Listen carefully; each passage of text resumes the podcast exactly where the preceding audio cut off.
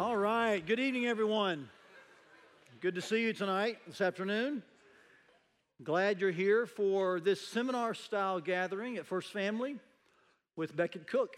And uh, we are pleased that you're back uh, to learn more specifically in regards to how to interact um, with the LGBT, LGBTQ community in a loving and yet non compromising way. And so, Becket will be here to help us with that. I want to thank you also for this morning and just um, what God did among us in so many different ways. And uh, let's just keep rejoicing in God's grace over us. Amen. So, um, we plan tonight to take about um, an hour and a half. So you're welcome to leave as you need to, but we'll plan to go five to six thirty. Half of that will be uh, material from Becket, or maybe up to half, and then the remaining portion will be Q and A. Our Q&A will look like this. I'll join Becket at that point and try to MC that. We have a couple of runners in these aisles, and we'll want to make sure your question is mic'd so we can all hear, and also for our uh, podcast later once uh, posted. So just keep that in mind. You're welcome uh, just to ask it live, and we love to put him on the spot in the best way possible like that. So that's what we're planning to do. And he's good with that. I asked him earlier, he said, why not? He'll tell you about a cab ride he had last night. He said, if I can handle the cabbie's questions, I can handle these questions.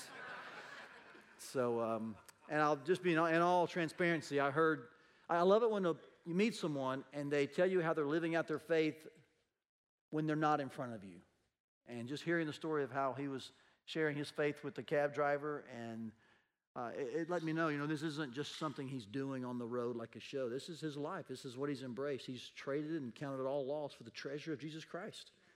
And we love that. And so we're here tonight to just learn more about how we can do that as well in our environments and circles of influence. So, can I pray for us? And we'll get going. Let's do that.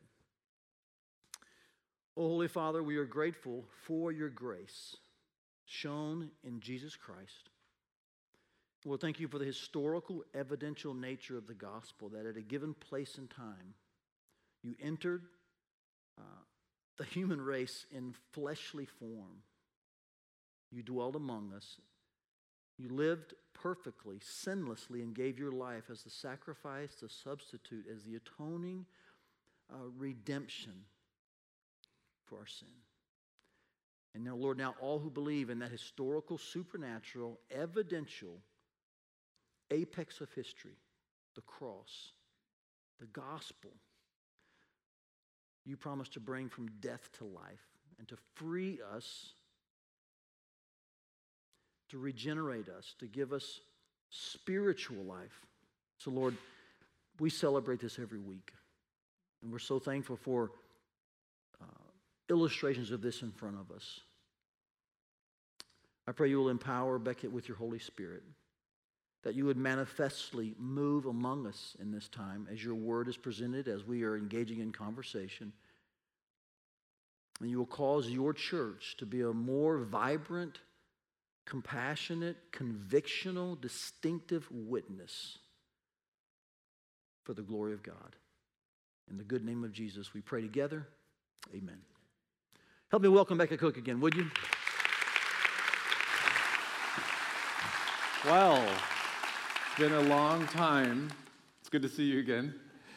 Actually, I'm going to stand now. Um, so, I was telling you guys, don't be alarmed by my pink pants. I'm not backsliding. It's just, it's just, you know, it's summer. I just, you know, I thought spice things up.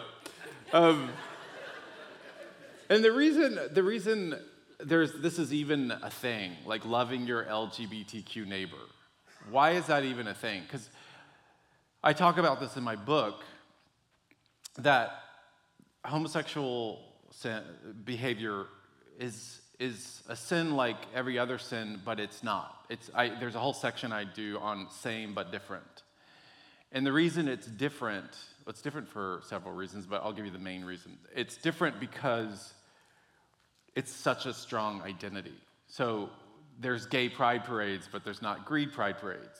There's no gossip pride parades. So because it's such a um, powerful, powerful. And, and, and I, of course, believe this when I was living that life. I thought it was my true, true identity and it was who I was. And so it's, it's important to that's why it's, it's important to you know sometimes focus on this specific sin because people sometimes complain and say well why, why do i have to focus on this one sin there's so many other ones and it's because if you believe that homosexual behavior is good righteous and even holy in a sacrament of marriage then you never have a chance to repent of that and if you don't repent of that it's not there's uh, it's not a good outcome so that's why we're even addressing this as, as a specific topic. And who, who to go to other than Jesus himself to, to talk about this? Um, we're going to look at Luke chapter 5.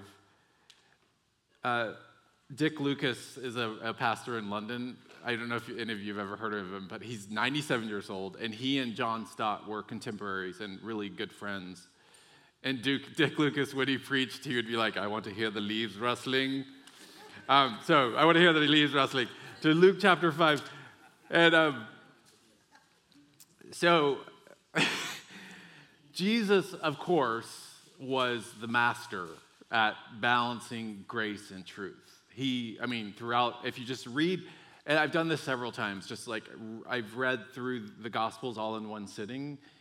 And to see how Jesus interacts with people and what he does and how he doesn't necessarily answer questions directly. He, he challenges people. He, um, and, but he's so, and, and of course, Jesus ate and, and, and um, with tax collectors, sinners, and prostitutes, but he did it, there was always a call to repentance. And um, and Luke, and the, Luke was a Gentile, so this gospel, Luke's gospel, is uh, kind of more kind of the, the, one of the main themes of his gospel is bringing the Gentiles, bringing the outcasts in, and and so Luke chapter 5 is, is where Jesus calls Levi. And you know, the cho- I'm sure you guys have seen The Chosen, and you know uh, Levi or Matthew. And, um, and so and as you know, Matthew was, a, or Levi was a tax collector, and basically he was the enemy of the, the, Jews because he was an extortionist. He was working, he was a traitor and working for the Roman government. That's why even in the in the chosen, like the, the, some of the disciples in the beginning are don't really trust him. Um, so let's look at this passage, and then I want to pull out kind of three ideas from this passage. And within those three ideas, I'm going to tell you several stories of how uh, my interactions with certain people um, kind of reflect this, this story. So let's start by reading Luke chapter 5, verse 27 through 32. So, uh, after this, it says, after this, he went out and saw a tax, this is Jesus. After this, Jesus went out and saw a tax collector named Levi sitting at a tax booth. And he said to him, Follow me. And this is important. And leaving everything, Levi rose up, rose and followed Jesus. And Levi made a great feast in his house, and there was a large company of tax collectors and others, or sinners reclining at table with him. And the Pharisees and their scribes grumbled at the disciples, saying, Why do you eat and drink with tax collectors and sinners? And Jesus answered them, Those who are well have no need of, of a physician, but those who are sick. I have not come to call the righteous, but sinners to repentance. This is God's word. So, so you see, Jesus he comes for the he comes for the outcasts he comes for not the righteous he comes for the sinners and that's good news because we're sinners and um, so i want to look at three kind of ideas in this passage number one and jesus is intentional. He's uh, in, he's invitational number two and number three he's there's a celebration. It's so invitation uh, intentional invitation celebration. And if you look at verse 27, it says, after this, he went out and saw a tax collector named Levi. And the Greek word for that is, is much more um, complex than just Jesus saw him. It, it means to look upon with special interest. So Jesus was observing Levi. He wasn't just, you know, he, he was intentional about, about calling Levi. And he, so he, he observed him and looked on him with special interest.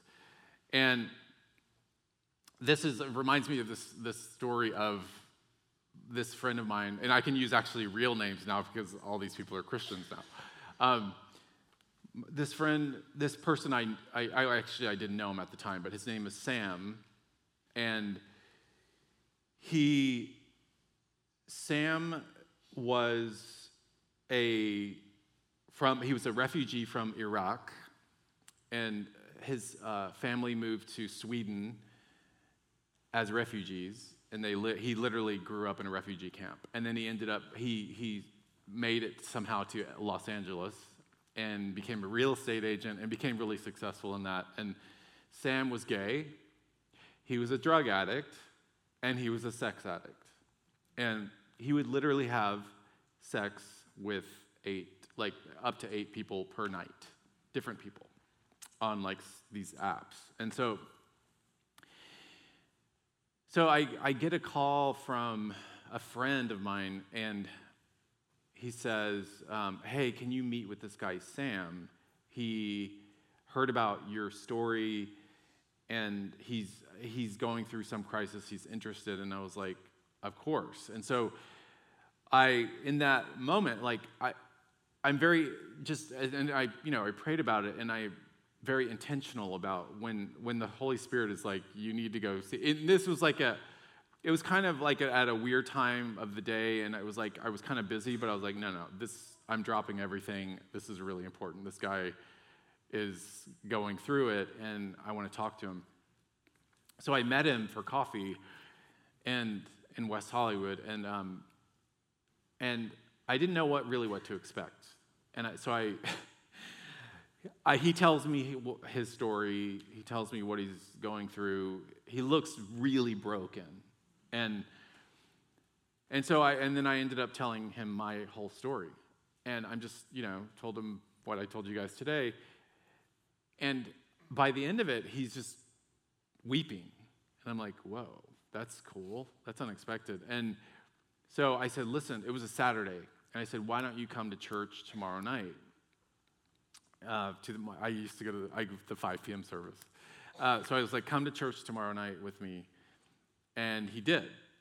And during this the service, he, the, during the sermon, he was sitting right next to me, and I just kept hearing like like he was.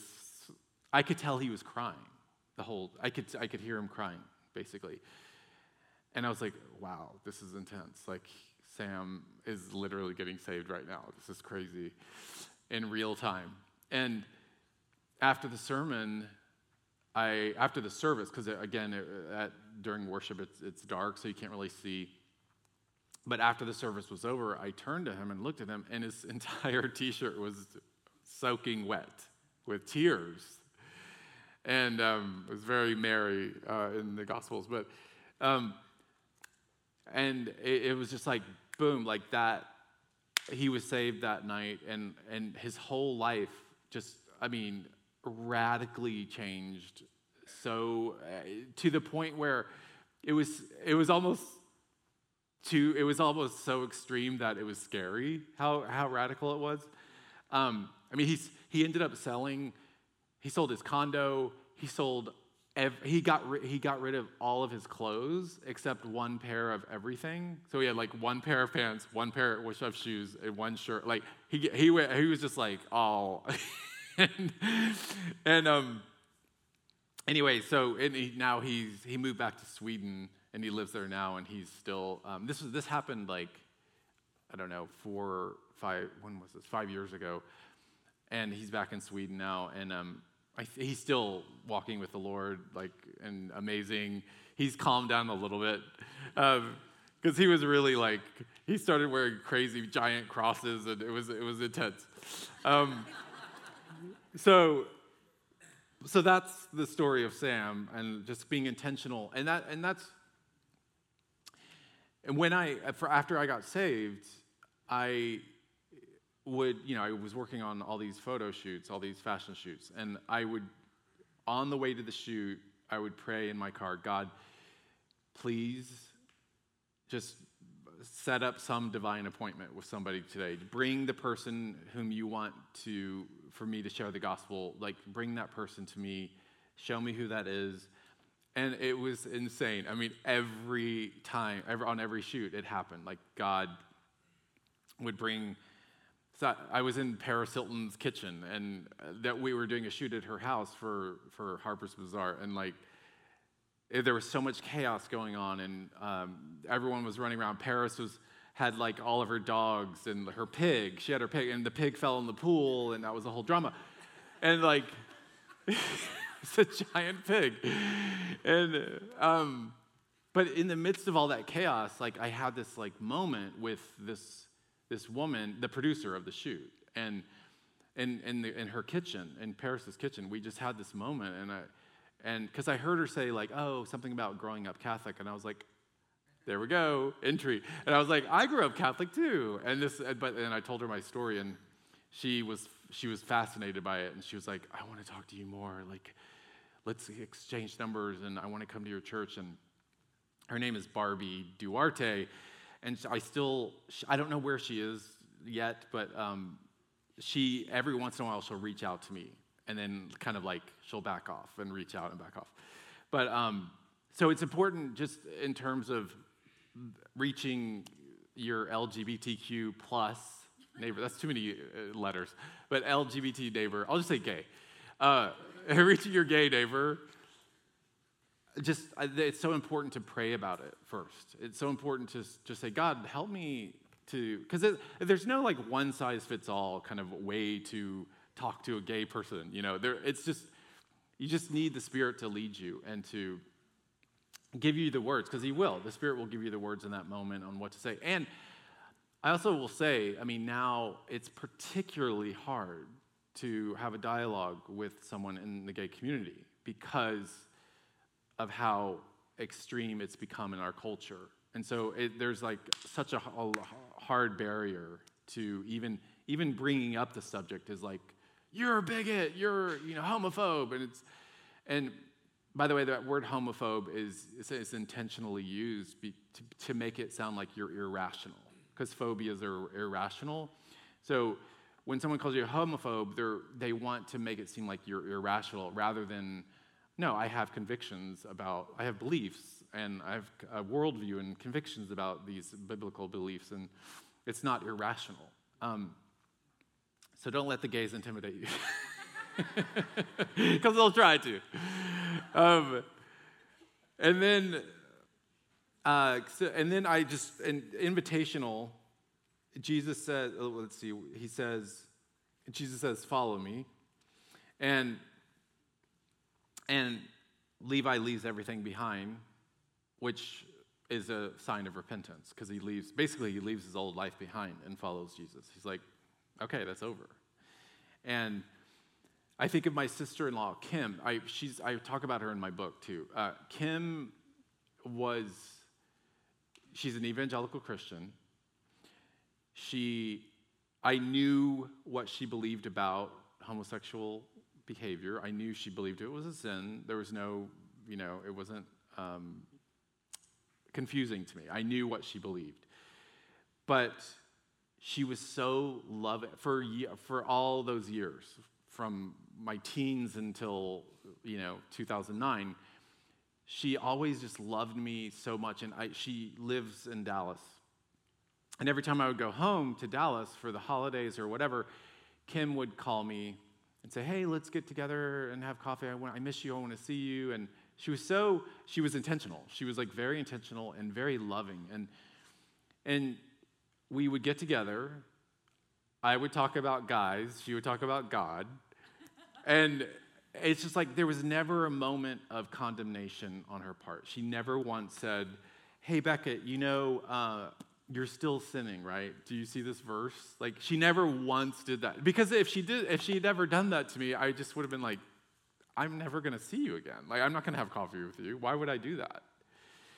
So she did she did a couple of things she I have to find this verse now. She um,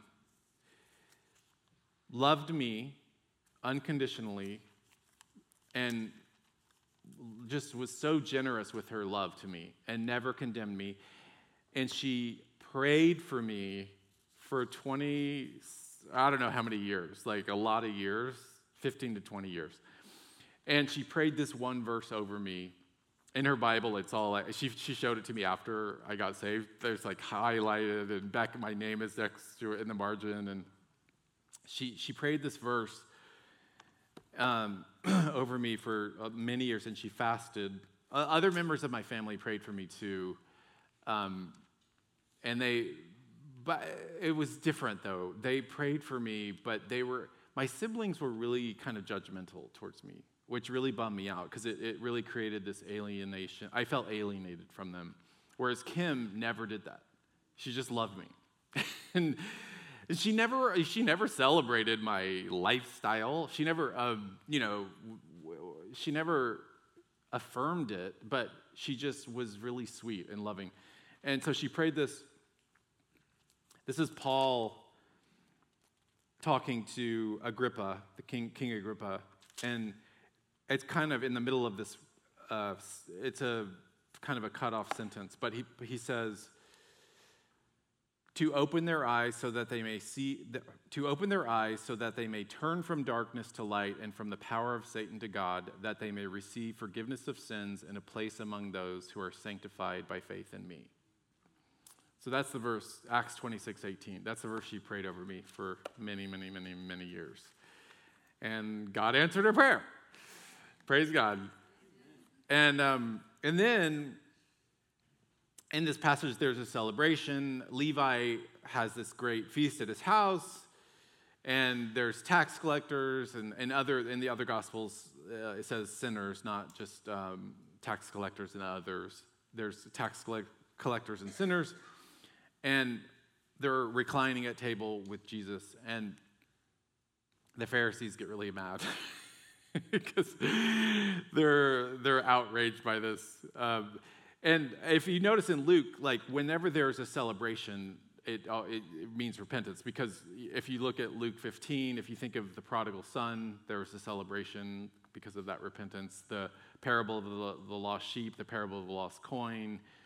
Um, so, the, so it, with for Luke, celebration is a sign of repentance. And and uh, there was this i'm going to tell you the story of this guy this other guy in my church this guy andrew who was coming to my church for a year with his boyfriend.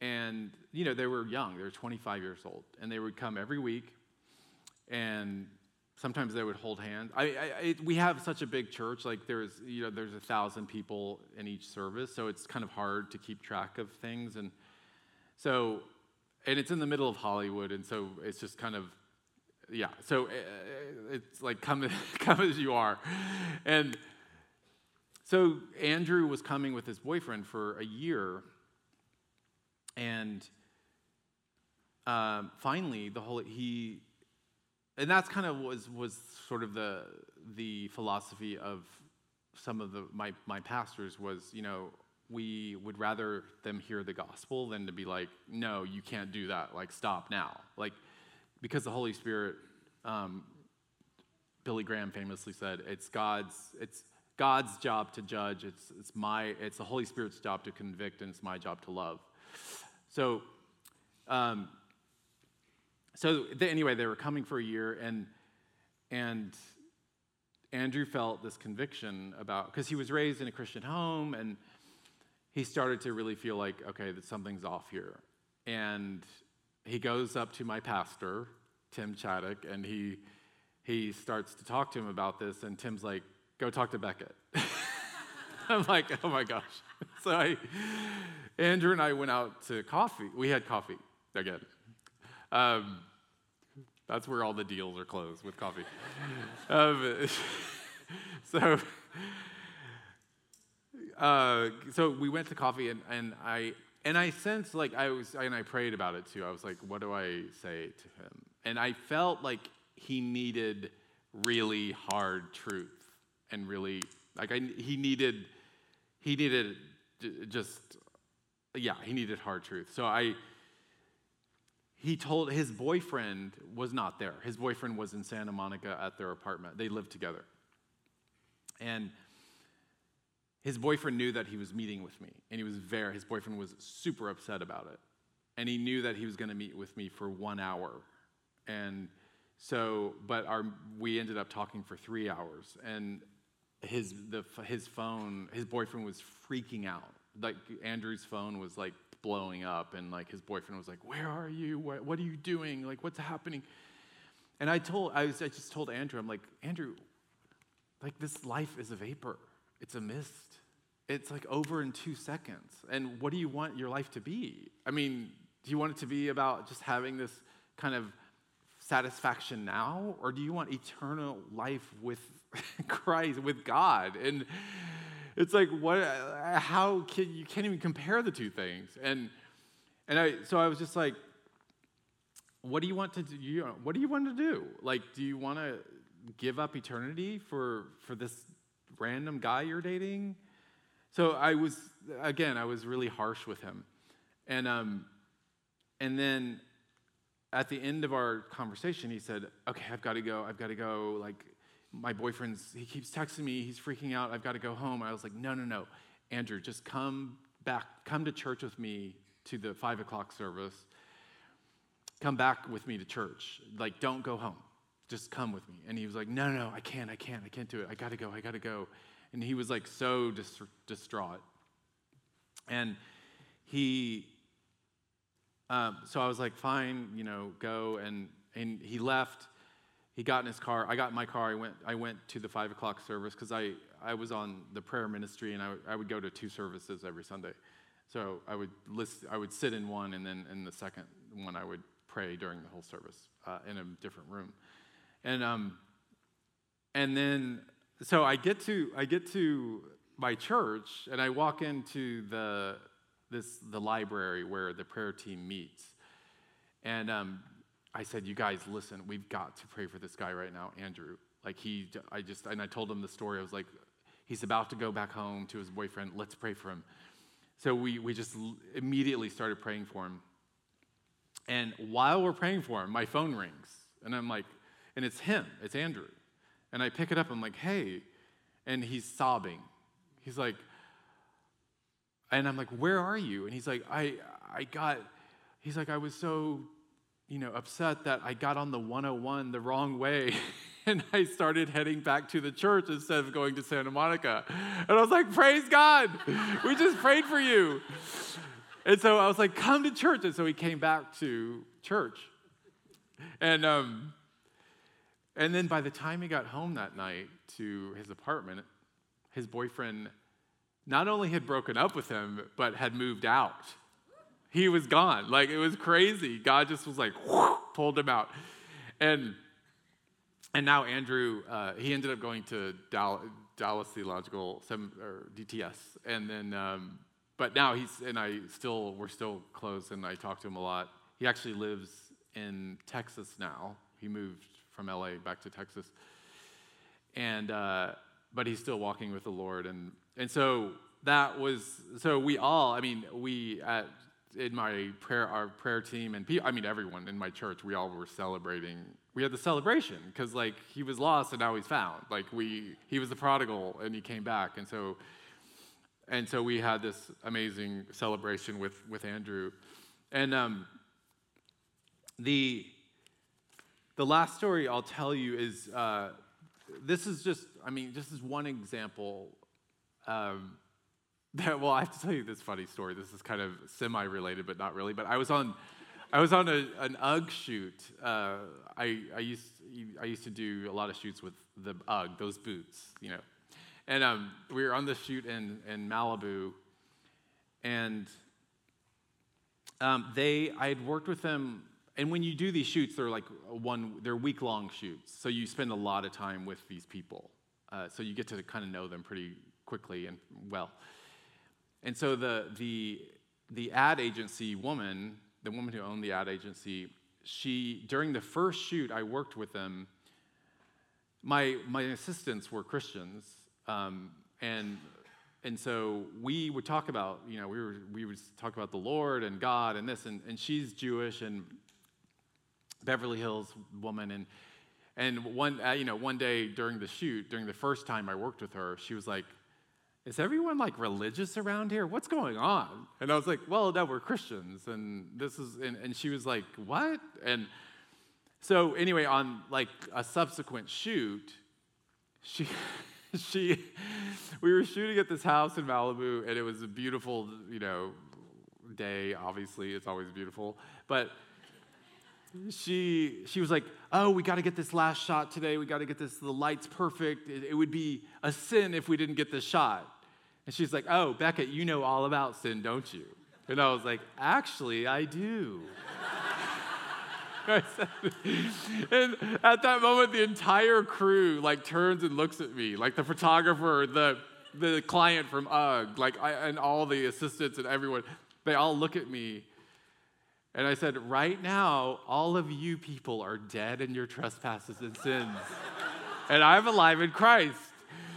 And this is why. And I told him the gospel. And after the at the end of it, the the client from UGG, who I'm still friends with, she's hilarious. She, uh, she was like, um, I'm going to get a coffee now. and, uh, but I still worked with, like, I worked with them many, many times after that because um, we just got along and they loved it. And so, so you never know what, you know, what seeds are being planted. But the, the last thing I want to tell you, the story, is that the St. Andrew, so Andrew actually worked for this real estate agent. He's the biggest real estate agent in the world, and he, he does all the uh, real estate stuff in Malibu. So he sells like $40 million homes to like Jennifer Aniston and that kind of stuff. So he, uh, he's gay, he's in his 50s, and he invited me and Andrew to his house to um, to talk to him about the gospel. And so we're like, of course, we're going to go. And it was, you know, I was in seminary at the time. This was like in 2015 or something, 2016. I was in seminary and I had like midterms the next day and I was stressed out about homework. So, uh, but I was like, no, no, this thing is way more important. I'm going to drive an hour to Malibu on a weeknight and talk to this guy. And when I get there, when we when Andrew and I get there, it's not just him. It's like him and seven of his friends, and I'm like, whoa, this is going to be intense. And so we sit down at the dinner table, and you know, before I can even take a bite of my fennel salad. Chris, or the, the guy, I shouldn't say his name, uh, Chris, the real estate guy, he's like, Becket, why don't you tell everyone your story? And these are all like, not, these are all crazy non believers, like new agey kind of, um, some are gay, some are not. So I was like, I was put on the spot. And I, so I was like, uh, okay. So I, I told them my story, and, you know, I was kind of slowly leading up to the gay part. And, but once I got to and they were kind of tracking with me and like, wow, okay, that's cool, oh, interesting. And um, but then I get to the gay thing, and they eh, they they lost it. Like they just were like, oh, what are you talking about? No, this is crazy. You're insane. Like this is no. Uh, they were just all just like, it just it got really heated suddenly. And I was like, Lord, help me. Um, and he did. God, like, I was like, Holy Spirit, help me right now. And um, he did, and I, and I just said, guys, guys, guys, listen. Because, I mean, they were, it was getting pretty, pretty rowdy. And I said, guys, the only reason I am here tonight, I'm not, I'm not here to win a battle. I'm not here to win a, a debate, an argument. I came here on a school night. I have midterms tomorrow. I drove an hour here, and it's the only reason I'm here is because I love you. That's it. I love you. And all I care, all I care about, I don't care about this food, I don't care about this $40 million house we're eating in. All I care about is your eternal destiny, your eternal life. That's all I care about. And suddenly they were like, oh, he's so sweet and nice. so, so I don't know if, if that, I don't, and I don't know, I know a couple of them after that contacted Andrew and are, are pursuing God. I don't know where they are with God right now, but you never know. Like, but it's just like, it's really good to disarm people by just saying like, hey, I mean, I don't, because I this I was speaking at a church in Texas uh, like a month ago, and this young woman came up to me. She was 18, and she told me about you know, she came out to her parents. She was you know, she came out as a lesbian to her parents, and um, she started telling me about you know, she was suicidal and all this stuff, and I mean, I, I didn't dismiss that, but I was just like, look, look. And I said the same thing to her. I said, listen, I'll, I know you've been through all this struggle and, and this trauma or whatever with your parents and, and, and going through this kind of realization, but and, and when she first came up to me, she was very sort of, she was like this with me. She was very guarded and, and she looked really upset. Because she had, I had done a whole weekend with at this church. And so, and she, and she was there the whole time because her father made her go. And so she was very upset. And she asked me, she said, the first, she came up to me and she said, Why do you feel like you have to fix people? And I was like, uh, I don't feel that way. I can't fix people, only the Holy Spirit can. And I said, I, and, and she started telling me her story, and I said, Look, I, all I care about is your eternal life. That's all I care about. I don't, and then suddenly, again, she completely softened and she was like, oh, okay. And then I was like, here, just take a copy of my book and read this. And she was like, oh, I'm going to Columbia. I was like, oh no. She's like, I'm going to Columbia University next year. And I was like, oh gosh, we need extra prayer for you. Because they're to, you know, at, at Columbia, they're to be like, come, be who you are. We love you. Um, and so, so anyway, that's, um, that, those are some examples of how just of, of balancing, and we and that's the thing. Jesus never compromised the truth. He never ever compromised the truth, and that's as as Christians, we have to. It, like I tell people this all the time. If if you're a Christian and you're just kind of flip flopping on this issue, and you don't really you're like don't bother because you're not helping anyone by just being just like oh i don't know if it's a sin anymore i'm just confused. No have your convictions settled and and then go out and love people and and and balance that grace and truth and hold fast to your convictions but also love people well and um and I think that's kind of, and, and uh, just like Jesus did with the woman caught in adultery, you know, he loved her. He was like, no, don't stone this woman because I want to save her.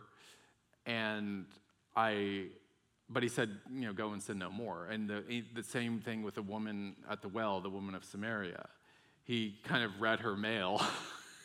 and, and, um, and so he, he was very good about doing this. And he would just you know, he was the, he is the word. Jesus is the word. And so his word just cut to people's hearts. And and so that's how we have to be as as Christians in, in terms of this issue when we go out is have our convictions settled. Don't waffle all over it.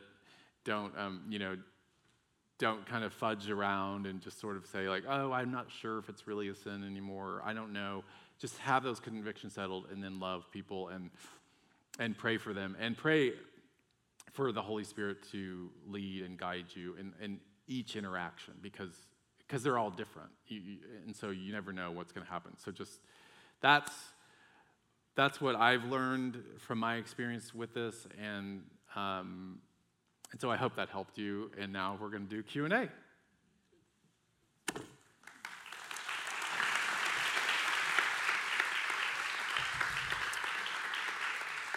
So I'm going to grab the chair, but while I grab the chair, you got to tell them the cabbie story from last night, okay? okay? Yeah. Oh, yeah. So last night was a fun, an interesting thing because my flight was delayed for an hour in Phoenix. I, I flew through Phoenix, and um, it was delayed. which, you know, and I was upset about that. I texted you. I was like, oh, I don't know if I'm going to be there tomorrow. Um, and then, then I got to Des Moines Airport, and I was going to take an Uber back to my back to the hotel, but I, I was like, I couldn't be bothered trying to figure out where the Uber was. So I just saw a cat, I saw a yellow car, and I was like, I'll get that. Because I was so tired, it was 11 p.m. Um, and so I got in the cab, and the cab driver, you know, once again, once again, he's like, So what are you doing in town? I'm like, Well, and so the whole thing starts. And I started telling him, you know, I, well, I, I'm speaking at this church, and, um, you know, I, and I tell, told him my story, basically, in the cab. And, and he was, he's not a believer, and he's not, he's not gay either, but he, he just um, started asking me really intense questions. Like he was very kind of aware of what the Bible had to say about things, and and he asked me really specific, really difficult question, difficult questions, and um, and again, I just was in the back seat. I'm like, Lord, just please give me the answers. Like, help me to to speak to this guy. His name was Matt, uh, so pray for Matt. But it was it was cool because we we talked the whole drive, and um, I answered all of his questions. And we got to my hotel, and he we literally still sat in his cab for like 10 more minutes. I was like, I'm so tired, please. but I was like, no, this is true. But, and then I said, I said, what's your name? And he said, Matt. I said, Matt, let me, can, can I pray for you? And he was like, yeah. And so I prayed for him, and um, he was very, was, again, like, at, in the beginning, he was kind of, uh, it was sort of contentious, the, the, the conversation, but after I prayed for him, he was very much, it was like he had, it just like he was open to it, to the gospel. And I said, listen, you're driving in this cab all night long. He's a night driver, so he drives from se- like 7 p.m. to 7 a.m. or something like that.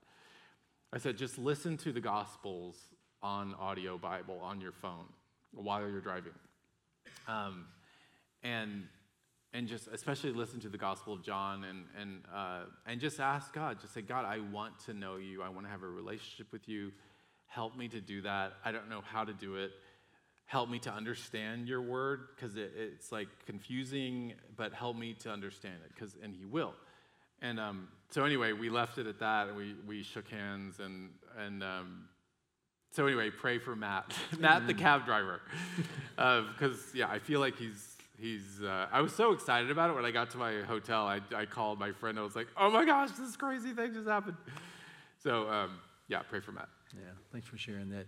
You know one thing i'm learning just in listening to you is um, you know there, there are teachers who are very sequential in how they communicate and i'm not at and all no and then there's those who are very narrative like and i think it's very very helpful i'm a storyteller yeah to hear the ways in which god has used you and what you found helpful just in real life examples so I appreciate that very much. It's helpful for a guy like me to just be able to hear, like, okay, so that, that that's what that looks like. So yeah, thank helpful. you. Yeah, thank you. I, I, I like stories. Yeah. Um, I'm not really good at like telling kind of instructional points. Well, stories I think help us put shoe leather on maybe what the sequential guys tell us. Yeah, exactly. You're able to say, here's what that looks like in real life, and man, just very helpful to hear these stories. Yeah. And man, I've been encouraged tonight just by hearing that um, there are people coming to Christ within the gay community. Um, there are questions. There are curious people. Amen.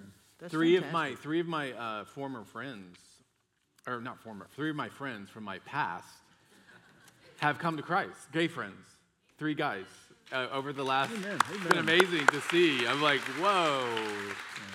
this is amazing.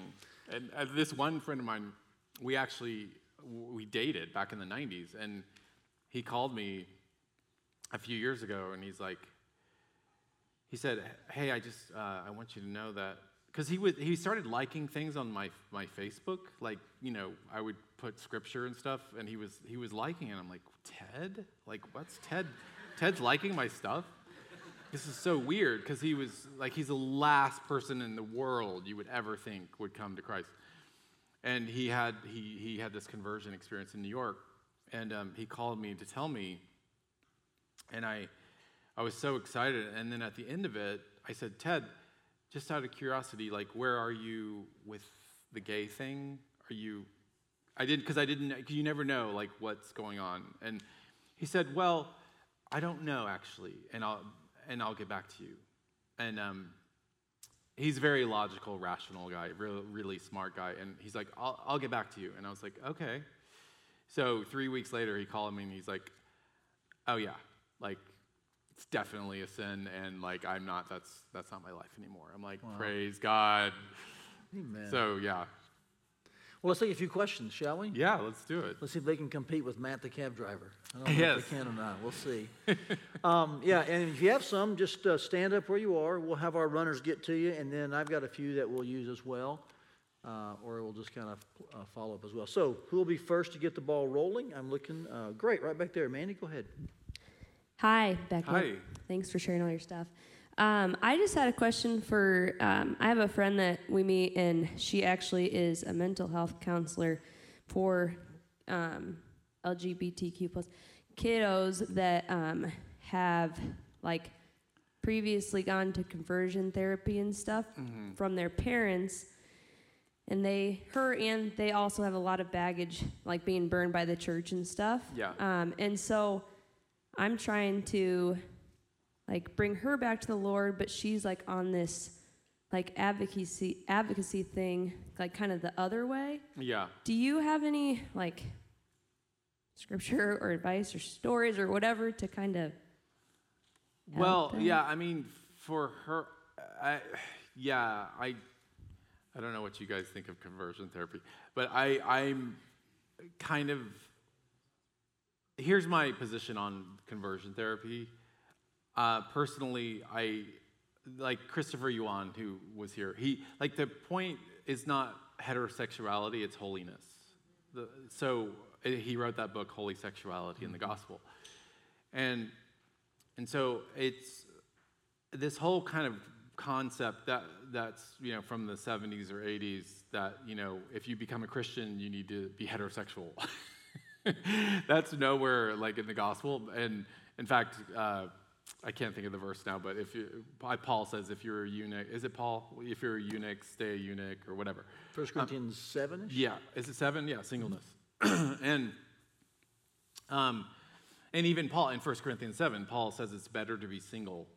He says, I wish everyone were like me, Paul, uh, because when you're single, your attention is not divided and you can devote your time to the Lord. You can devote more time to the Lord because he, he talks about marriage, and when you're married, you know, there's lots of uh, it's lots of stuff that that weighs you down. Like you've got you have to worry about your wife and your husband and your kids, and not that and marriage is a wonderful thing, obviously, and God instituted marriage.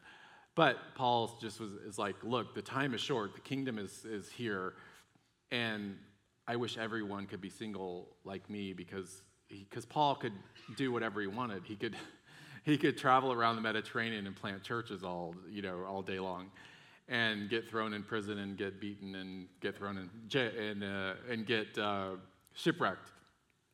But um, so I my my thing with conversion therapy is like if I in California I think it's illegal, but I feel like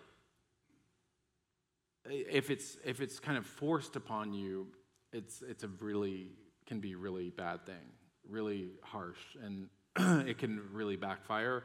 But I do believe, like, if you're an adult and you truly desire, you want some help, you want therapy, or you want help to with your broken sexuality, then I think people should be allowed to do that as adults. Um, but in terms of your friend who's now become an advocate because she's seeing that kind of abuse or whatever that is, um,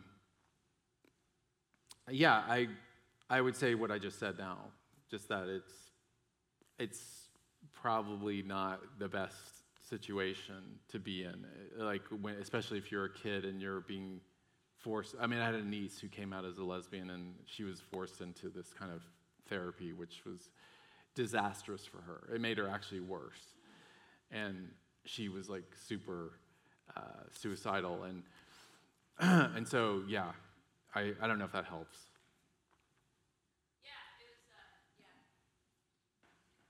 Okay.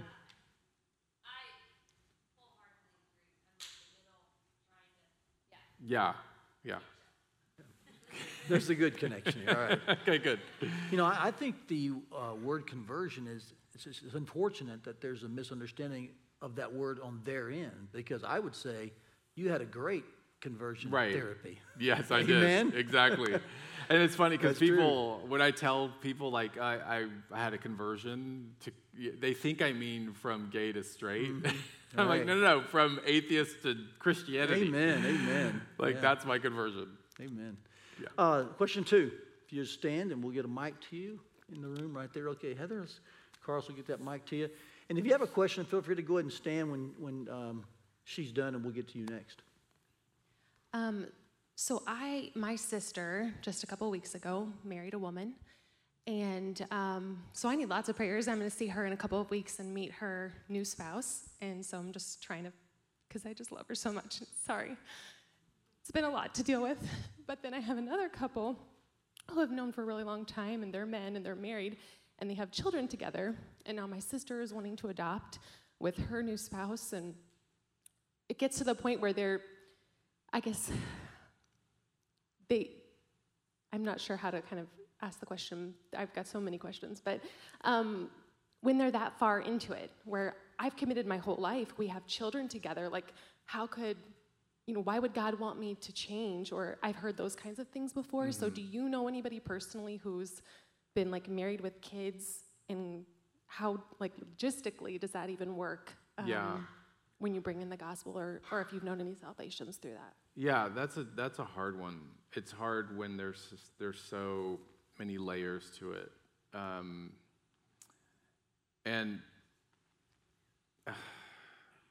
I just lost the thought I had about that. But I, the thing is,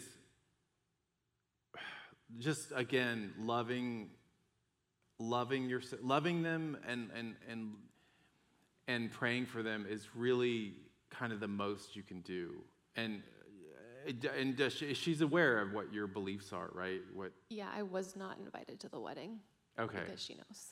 So yeah, um, it's just the, keeping like line, that line of communication open. Is so because the thing is like co- condemning them is never going is never really going to bring them to Christ. Um, so that's kind of the goal is to bring you know to lead them to Christ and so as much as you can without affirming kind of the situation or, or the relationship be as loving be as generous with your love as you can. And it, again it's it's gotten so heightened now in culture that it's it's hard to even do that. But um yeah i mean i have i have friends who old friends who are married for sure. And have they've uh, have kids. They have surrogate kids or adopted kids or whatever.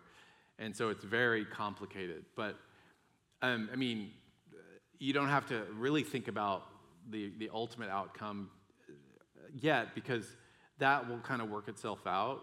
You know if, if, if they do if your sister does get convicted then there will be you know eventually they'll, they'll like just like with andrew there'll be kind of an unraveling of that relationship and um, theoretically and so so i i don't know i just and I don't know. And even the idea of going to gay weddings. I when I got first got saved, my uh, my agents, one of them was gay, and we were out to dinner one night, and I was put on the spot, and he was getting married, and the woman.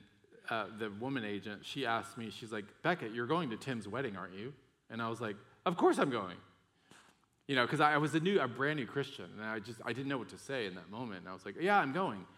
And I ended up going to this wedding, and it was, for me personally, it was a huge mistake to go to it because once I, I didn't, I didn't really think it through, and once I got there, there, you know, everyone was there to celebrate this union, and I had just come, God just plucked me out of that life, life and that and so just to be in the presence of all of that and everyone being so excited about these two guys getting married I just felt so out of place and just the whole night just was awful. And I, so I vowed like never to go to a gay wedding again after that experience.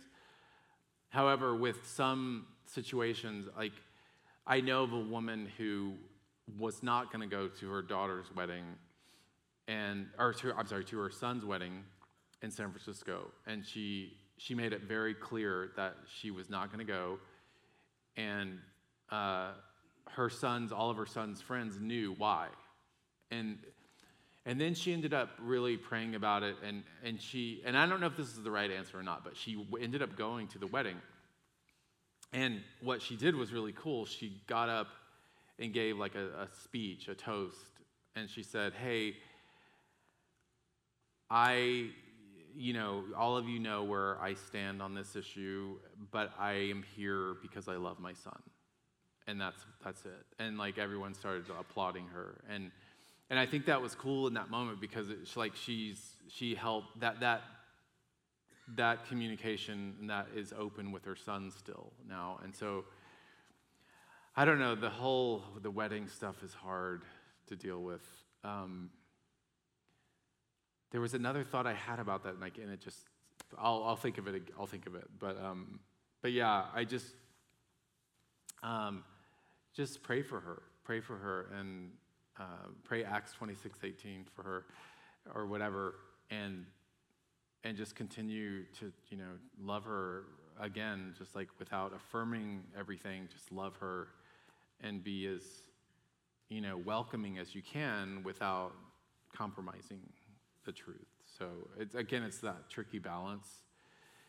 Um, but yeah, I think, yeah.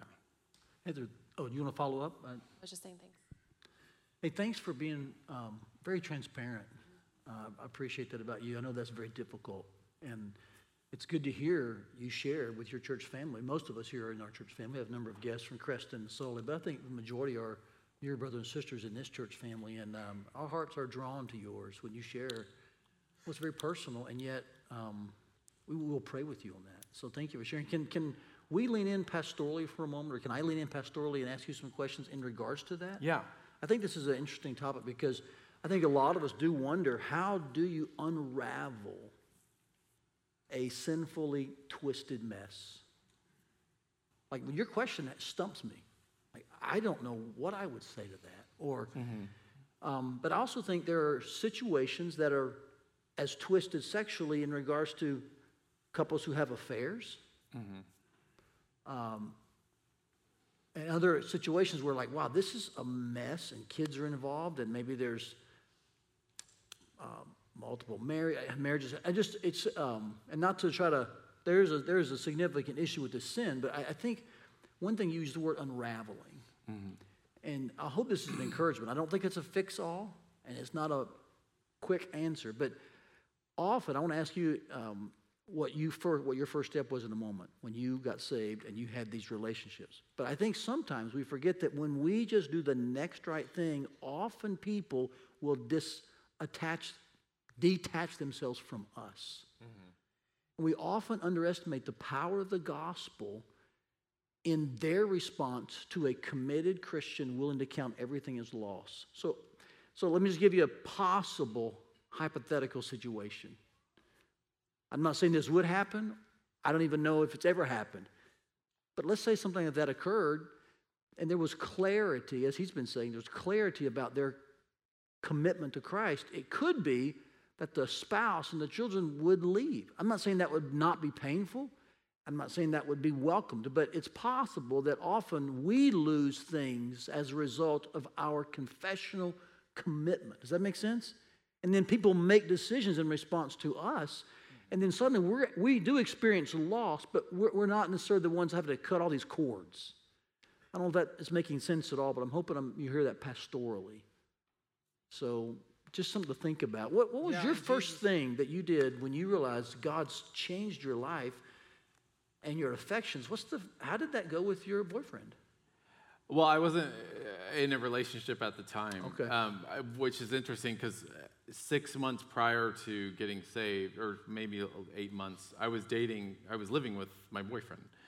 And it was the strangest thing. He was in a band and he was on tour, um, and he was always gone on tour. But he, he he came home from Europe, and he came back to our place or my place, and um, it was it was God. I think it was God preparing me because he came back and he I said, "Hey, let's go, let's go get coffee." Like, um, I guess that's what I do. Um, I was like, "Let's go to the, this cafe, whatever," and um, and he's like, "Okay," and he we went and we I parked my car at a meter, and he was just kind of sitting in the passenger seat, like he wasn't going to get out of the car, and I'm like. Nick, like his name was Nick. And in the book, I call it In the Nick of Time, but I couldn't use his name. so it didn't make sense. I had to make up a fake name. So, uh, uh, but so Nick, I was like, what's going on? And he said, he, he was just silent. I was like, are we breaking up right now?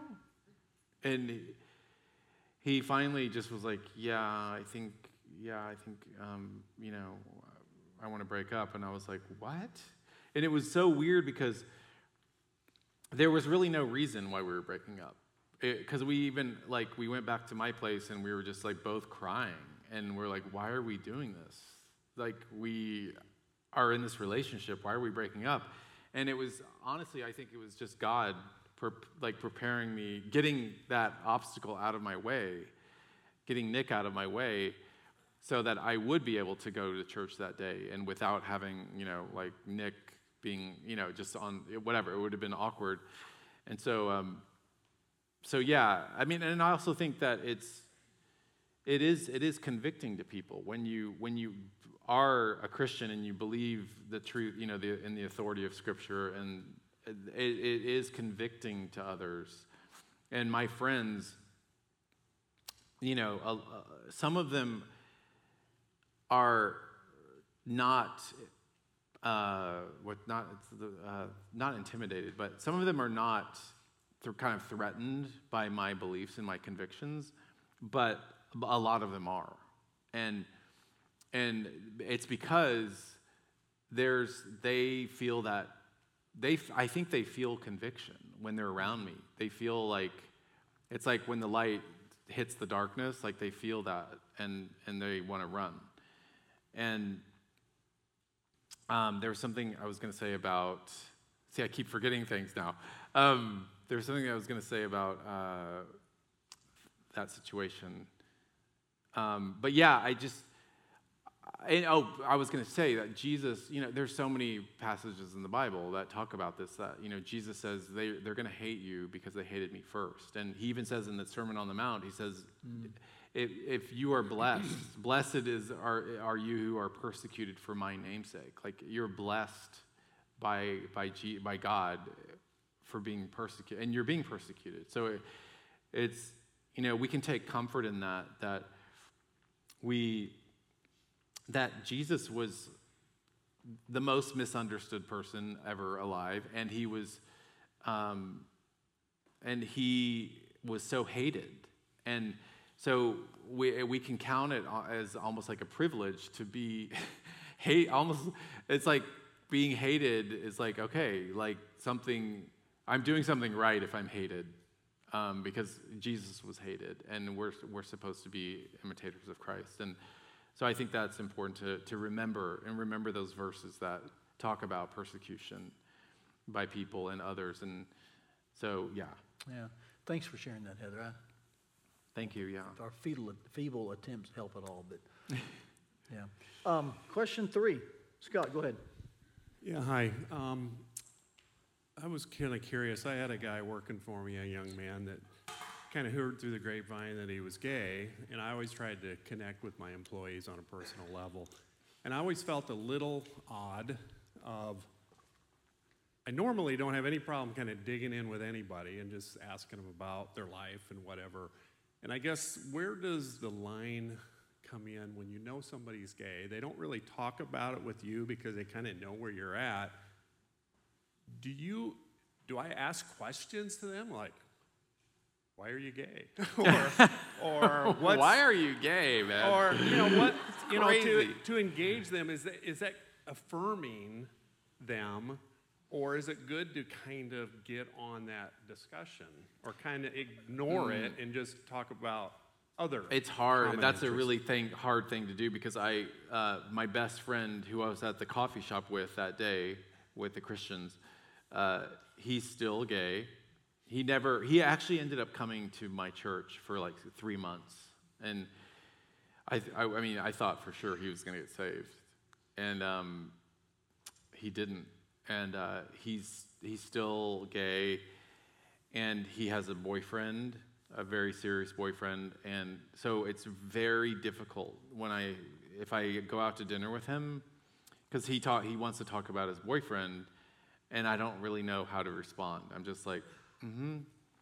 Like I don't I don't really celebrate like yeah oh that's amazing I'm so glad you had um, you know I'm so glad you guys are together. I I just I I find myself kind of mute in those situations and I, I don't know what to say. And I just like, I kind of just nod and, and try to just change the subject every time he brings up his boyfriend. So, and I, so I, I find it actually so hard to do that now that I, I rarely see him. And he, because he can tell too, he can tell that it's, it's an awkward situation. So we don't really hang out that, that much because it, it is difficult. Because, and I, I, I wouldn't even, I don't know, I don't think I, w- I wouldn't even go there with like, you know, so tell me about your new boyfriend. Like, how is it? Are you guys like, you're getting a house? Like, I don't know. So I, I just, I don't know. I would just change the subject. yeah. Talk about something else. I've got a, a cousin that's a lesbian as well, and similar kind of thing is we, we talk about other aspects of life, but we kind of stay off of that subject. So Yeah. it's probably best. I was just kind of curious if engaging people on that level, if that would open them up to talk about other It things. depends. don't I, mean, you would have to. You could, you know, again, pray about it and see if the spirit. You can, because you can kind of tell. Like with Andrew, I could tell that I could go. I could go for it with him. I could be really direct and blunt with him. But you have to just sense that from the spirit. If like, is this person open to hearing this?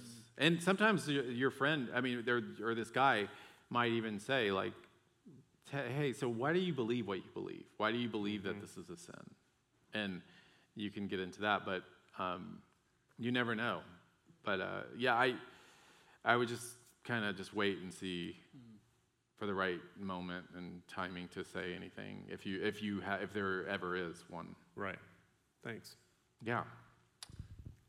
Yes, next question. Um, so we've Sarah. had conversations with uh, a lesbian before, and she professed to be a strong Christian, and I, I think she's even a counselor maybe in the um, a field and, and talks to people, but yet she lives this lifestyle. And so um, I guess how do you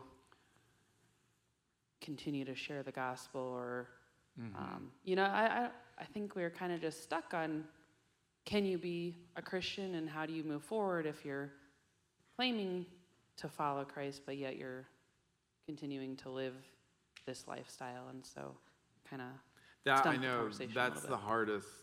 That to me is the hardest demographic because it's like they're claim, they're professing to be Christians, but they're living this life that um, you know Paul says, "Do not be deceived." In 1 Corinthians six, he's like, "Do not be deceived." These people will not. You know, he goes through the whole list of vices, and he says, "And men who practice homosexuality, etc., will not inherit the kingdom of God." And it's it's that is such a tricky thing to me to talk to people who are in that situation because they think there's it's a deception. I mean, it's a total deception to think that you, mm. you, you it's, it's, I, I talk about this in my book, Can You Be Gay and Christian? It's like, the short answer is no, you can't. You, it's, it's like a square circle or an elderly baby. Like, it doesn't work. You can't, as I talked about this morning when I read those um, scripture passages, you can't continue in sin. Obviously, we all still sin, but we, we repent of that. And I talked about this earlier. Just like the problem with this sin is you, there's no repentance. And without repentance, there's no salvation. And so it's that whole kind of Matthew Vines world. Matthew Vines wrote, wrote the book God and the Gay Christian, and he's gay. He's a gay affirming Christian, and it's so deceptive. And the, the hermeneutics he does in that book, I'm sure you've read it, is just like wild. It's just like the gymnastics he has to do to make it to rationalize sin, this sin in particular, is it's. I read his book and I was like, this is like it doesn't even make any sense. And, um, but people, that's the thing, people want to have their cake and eat it too.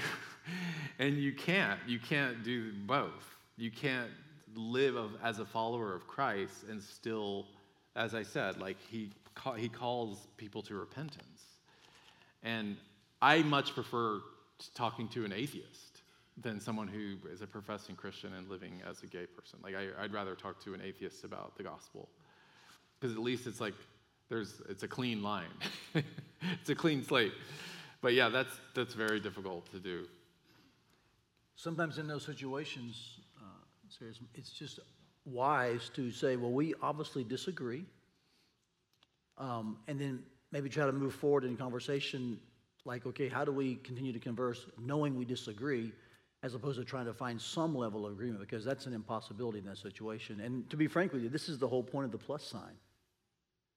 It used to be LGBT, LGBT, then it became Q, and now the plus is so whatever else we can say can fit in here, and then eventually say, oh, by the way, we're Christian too. So really, there's no sin to ever repent of if we're not careful.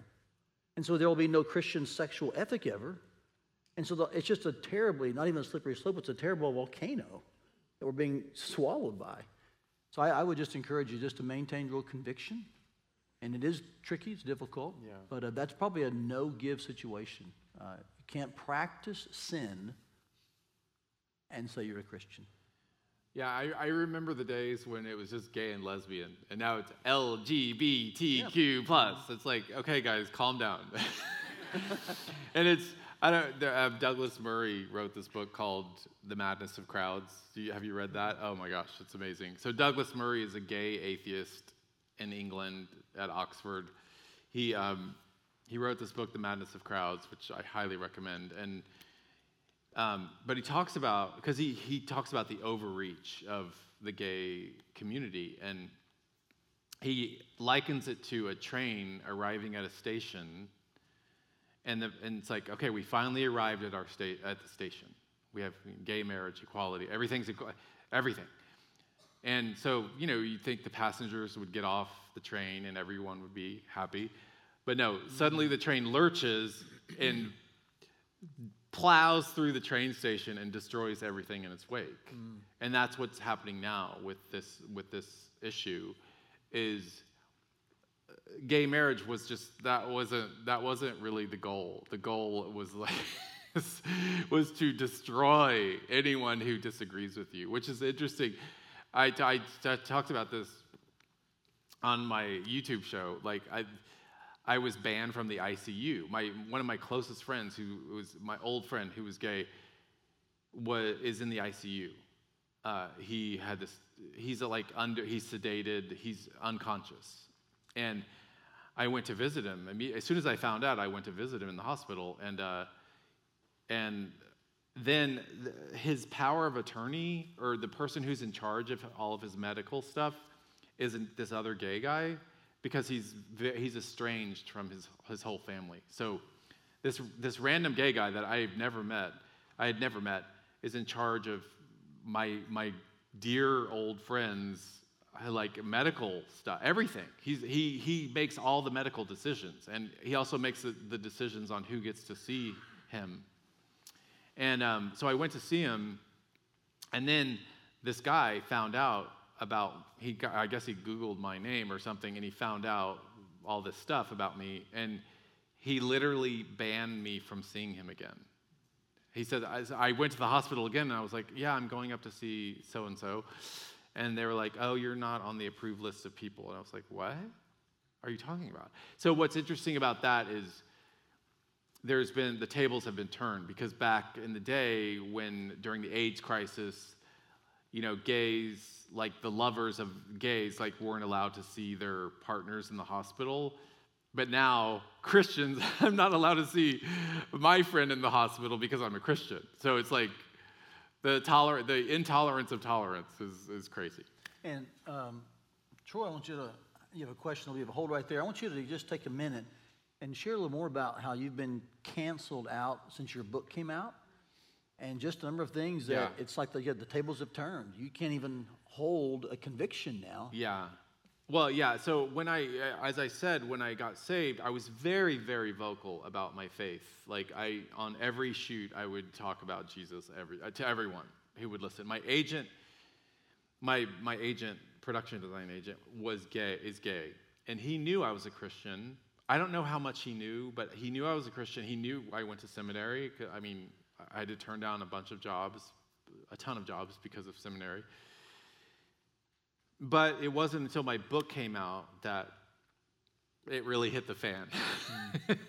and um, because you can't have a book out in the world talking about this issue and saying it's a sin and still work with, you know, Jessica Chastain or Natalie Portman or Meryl Streep because it just becomes untenable or Cate Blanchett because if anyone so if I'm on the set and there a couple times there were some weird things. I was working with Katy Perry one time on the set, and she, she I was telling her her wardrobe stylist uh, Johnny, I was telling him about my conversion and everything, and I, we got into this big discussion, and he was all into it, and and his assistant was into it.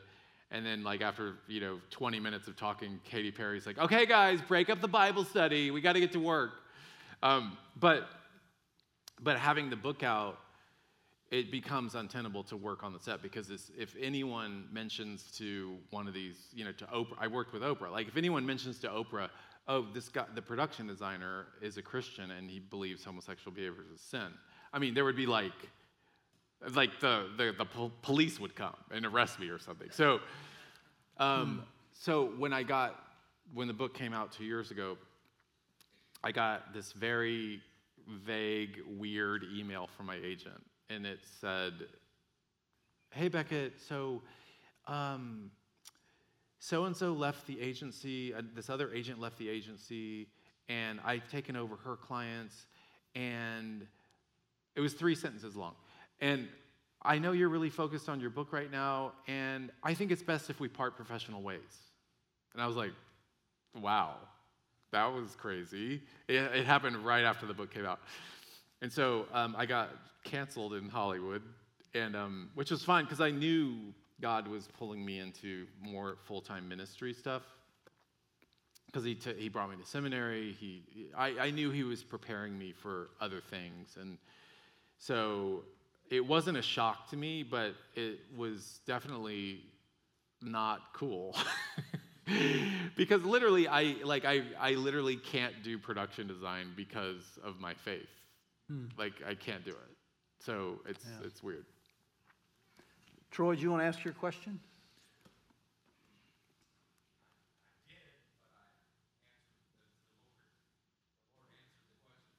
Okay. Sorry, I should have stood up. I wanted to know where exactly in the Bible it said and talked about homosexuality. And while I was getting ready to ask the question, Mama found the answer. Well, God allowed her to find the answer. Okay. So, I mean, it talks about it Mama. in a lot of Call her places. Like there's sorry. six specific verses that uh, address it. Three in the Old Testament, three in the New, and um, but it's not just those verses, the clobber passages, as they were that as people would call them. It's not just those verses that address homosexual sin. There's there's never in the Bible. There's never there's not one moment ever where there's a positive um, affirmation of homosexual behavior.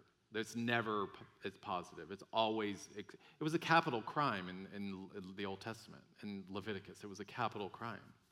Um, and eh, but it's not just those passages, those verses. That it's it's it's the whole of the whole scope of of the Bible. It's from Genesis to Revelation. It's it's clear God in, in Genesis 1 and 2, God created man and woman to be, in, in, and He created marriage and He created this one flesh union. And that's why in Romans 1, Paul talks about um, suppressing the truth. He, so Paul in Romans 1, he talks about, you know, he, he gives us the, the, the, uh, the, what's not prognosis, but the, when a doctor gives you the Diagnosis? diagnosis of what of, we're all we're all no one is righteous no not one.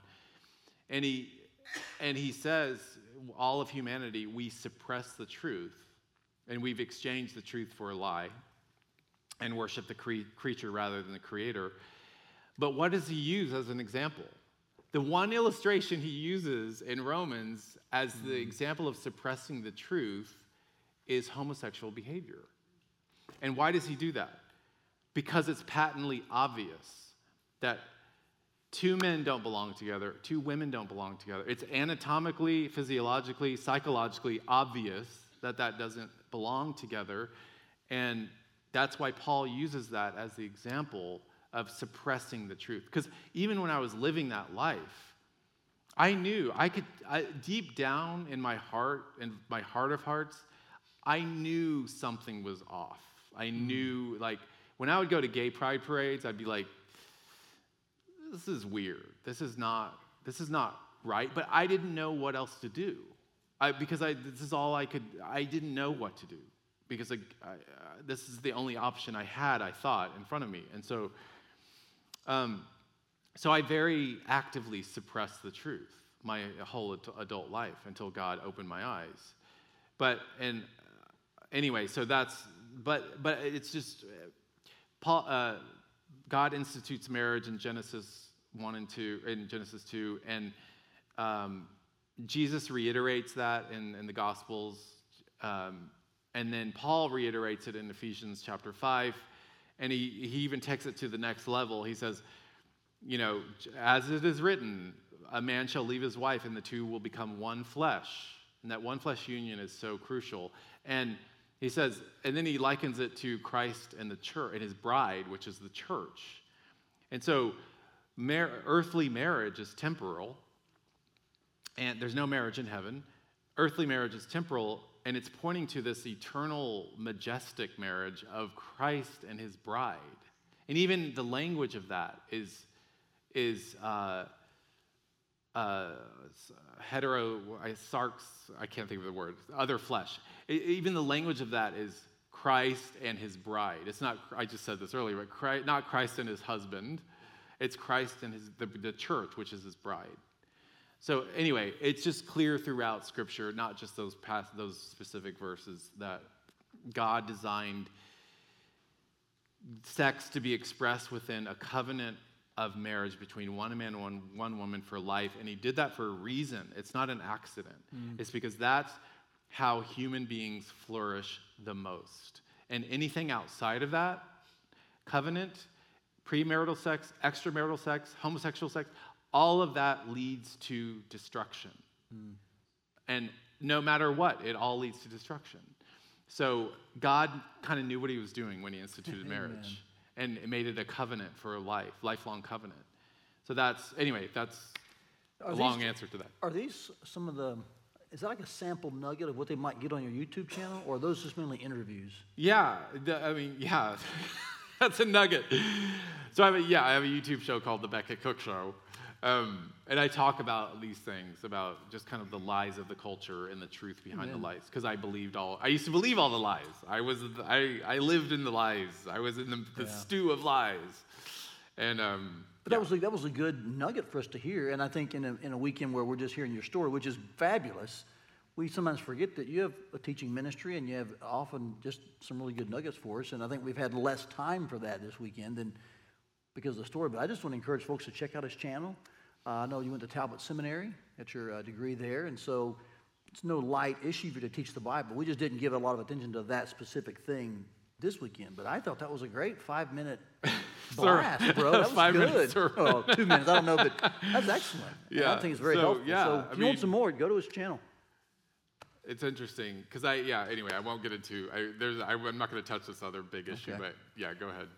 All right. Uh, let's go back to Leland, and then we'll go Jason. It'll probably be enough for tonight. Just um, a comment and a question along with it. Um, I know a young person that's uh, moving directly, real heavily towards um, the east or west coast, New York or LA, simply because he has a real desire um, to get in the movie industry. And I'm hearing from what I'm hearing from you is a lot of it is very strongly held by the gay, lesbian, or uh, LGBTQ community Plus, community, yeah. that um, basically operates it. They pull Is the that a wise decision for someone to be moving that direction? Never. No. I people I, I just I hear I mean I've seen this happen over and over again. People in my church cuz we're in Hollywood. So many young people are like, "Oh, I came to Hollywood and I'm going to be a pop star because I want to be a light to the world." It's like by the time they become a pop star, which a lot of them have, they're like their light is so dim. They don't even have a light anymore. Wow. The lights are out. Joe Jonas used to come to my church. His lights out. Um, all these people, Demi Lovato, her lights out. Uh, so I've seen it happen over and over and over again. And, and I, so when people tell me like, oh, I'm gonna, I want to move to Hollywood to be a light to the industry, I'm like, don't bother, do something else, please. Wow. Because you're not, it's gonna, it's gonna overtake you, and you're gonna get, your light's gonna get crushed. For- so I, I just, I, I do not recommend doing For that. those that are going, trying, not even trying to make a light, but to be the best they could be in the movie industry, is that even a, a good goal? No, I mean it's just like, what do you want? Why do you want that? What what is mo- what is the motivation? I would ask that first. I mean, there are some people who I have friends who are in the industry who are really strong Christians, and and but it's it's very tricky, especially if you're in front of the camera or or in front of the microphone. It's very tricky to to be to stay faithful to the Lord and do that. Especially now with the content of TV, I don't even know how you can be an actress anymore. Like you basically have to do sex scenes, you have to do like gay scenes, you have like as an actor or an actress, you have to do that now on in, on almost every show. So I don't and Mark of Carthage, who was uh, he was an actor in the Greek theater in the like second or third century, when when he got saved, his church, his local church in Carthage, were like, okay, you're quitting that job. And he quit, he quit, and they all helped support him until he found um, another, another profession. And, and it's true, there's something about that world, there's something about, especially now, obviously, in Hollywood, it's just like, it's, there's, it's so dark. My fr- I, I uh, dated this guy uh, who who created the show Glee and all these other shows, um, American Horror Story, and um, so many shows on Netflix. He has, and he got a three hundred million dollar deal with Netflix, and the New York Times did a whole story on him, and they said. What are you going to do with all this money? And he said, I'm going to use it to champion LGBTQ her- heroes and heroines. So just think about that. Think about the amount of money that is being used, and because because like storytelling, that's my thing. Storytelling is so powerful, um, and so when that's why the culture, and that's why even in the church has shifted so much. It's like 40 years ago, 30 years ago, this wasn't even a- a question in Christians' mind. It was like, yeah, we uh, we know it's a sin. Like, but now Satan is creeping in the church, and the culture is so powerful that um, Christians, even Christians, are starting to buy the lie that um, this is no longer a sin because the, it's so powerful. Like Will and Grace, Queer Eye for the straight guy, like uh, you know Brokeback Mountain, all these shows and movies and, and TV stuff like is so oriented towards the gay community and, and, and so kind of normalizing it that we are starting to buy it. Satan is thrilled. He's laughing all the way to the bank. He's so happy that he has so many people deceived. And that's why I always say you have to stay in the Word because, Amen. uh, the yeah, you're. It's just, Amen. it's constant barrage. Jason, last question for tonight, and I'll get you out of here. Ooh, six thirty. Uh, could you speak maybe a little uh, for another minute? In the beginning, you kind of talked about just the LGBTQ community and their identity um, is so tied to their sexuality. And of course, you know, we our identity is in Christ, but just one's personhood, just in general, is so much more than your sexual orientation. I just wonder if that's kind of a means of communication or approaching the community because I guess in my mind, your sexual identity shouldn't be, it's just so strong, isn't it? To, Yeah, it's. Uh, you should watch my. Cause I get it. I get really deep into this into my in my YouTube show about. it goes back to Jean-Jacques Rousseau, the French philosopher from the 18th from the 1800s, uh, and his ideas, which filtered through all uh, the the Romantic poets, Percy B. Shelley and Wordsworth, and and and then through um, Marx and and uh, Nietzsche, and then through Freud. So we're this is it's this is a kind of a, cul- a culmination of so many factors that have gone on not not since just the fall but from from the last 200 years of of these ideas really flourishing in the academy and in culture and um, the one thing I, I just want to end on is just the idea are you born gay? Because i have the answer. Um, i don't know. But here's the thing. This is so important to understand because people are like this is the question people always ask. They're like well if god you know god doesn't make mistakes and love is love god god doesn't make mistakes like why would he and like yeah you're right god doesn't make mistakes. He never has. But um but because of the fall our everything is broken. Our even our genetic coding is broken. Our we're, we're all born with it, it doesn't see and i don't no one really knows if you're born gay or not. It could be genetic it could be hormonal in utero in uterine uh, which i think i think a lot of it is hormonal uh, in your mother's womb. I, I really think i've come to sort of that conclusion but I, and i also think there's environmental factors so there's it could be a combo platter um, but it really, in the end, at the end of the day, it doesn't, it doesn't matter if you're born gay or not, because we're all born, we're conceived in sin, we're born in sin, we're all born with sinful impulses and inna- innate impulses, but it doesn't mean that we're supposed to act on those impulses. And so, uh, a heterosexual guy, uh, pers- male is born with all kinds of sinful impulses, but do you are you supposed to act on those? No.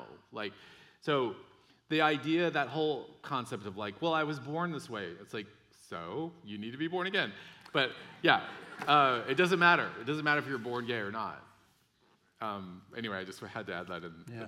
Did, if you want to talk more about that question, feel free to chat with him afterwards or just, Or just watch my YouTube show for 30 hours. you got an easy out on that question.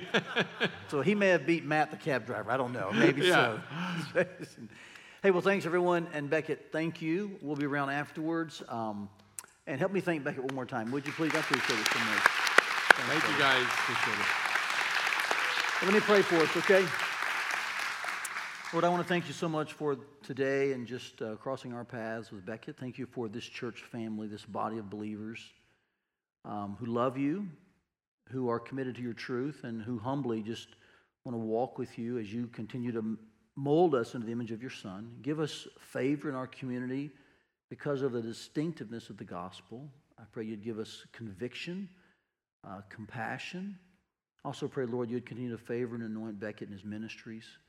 I pray, Lord, that even though he's experienced a canceling among his immediate area in that culture, Lord, I pray he'll know that, at least in this state, there's a church he can call his family. And I thank you for his ministry, and I thank you for the change you've made in his life. All because of your grace and power. In Jesus' name we pray. Amen. Amen. Thank Yeah. you. You're welcome, brother. Thank you,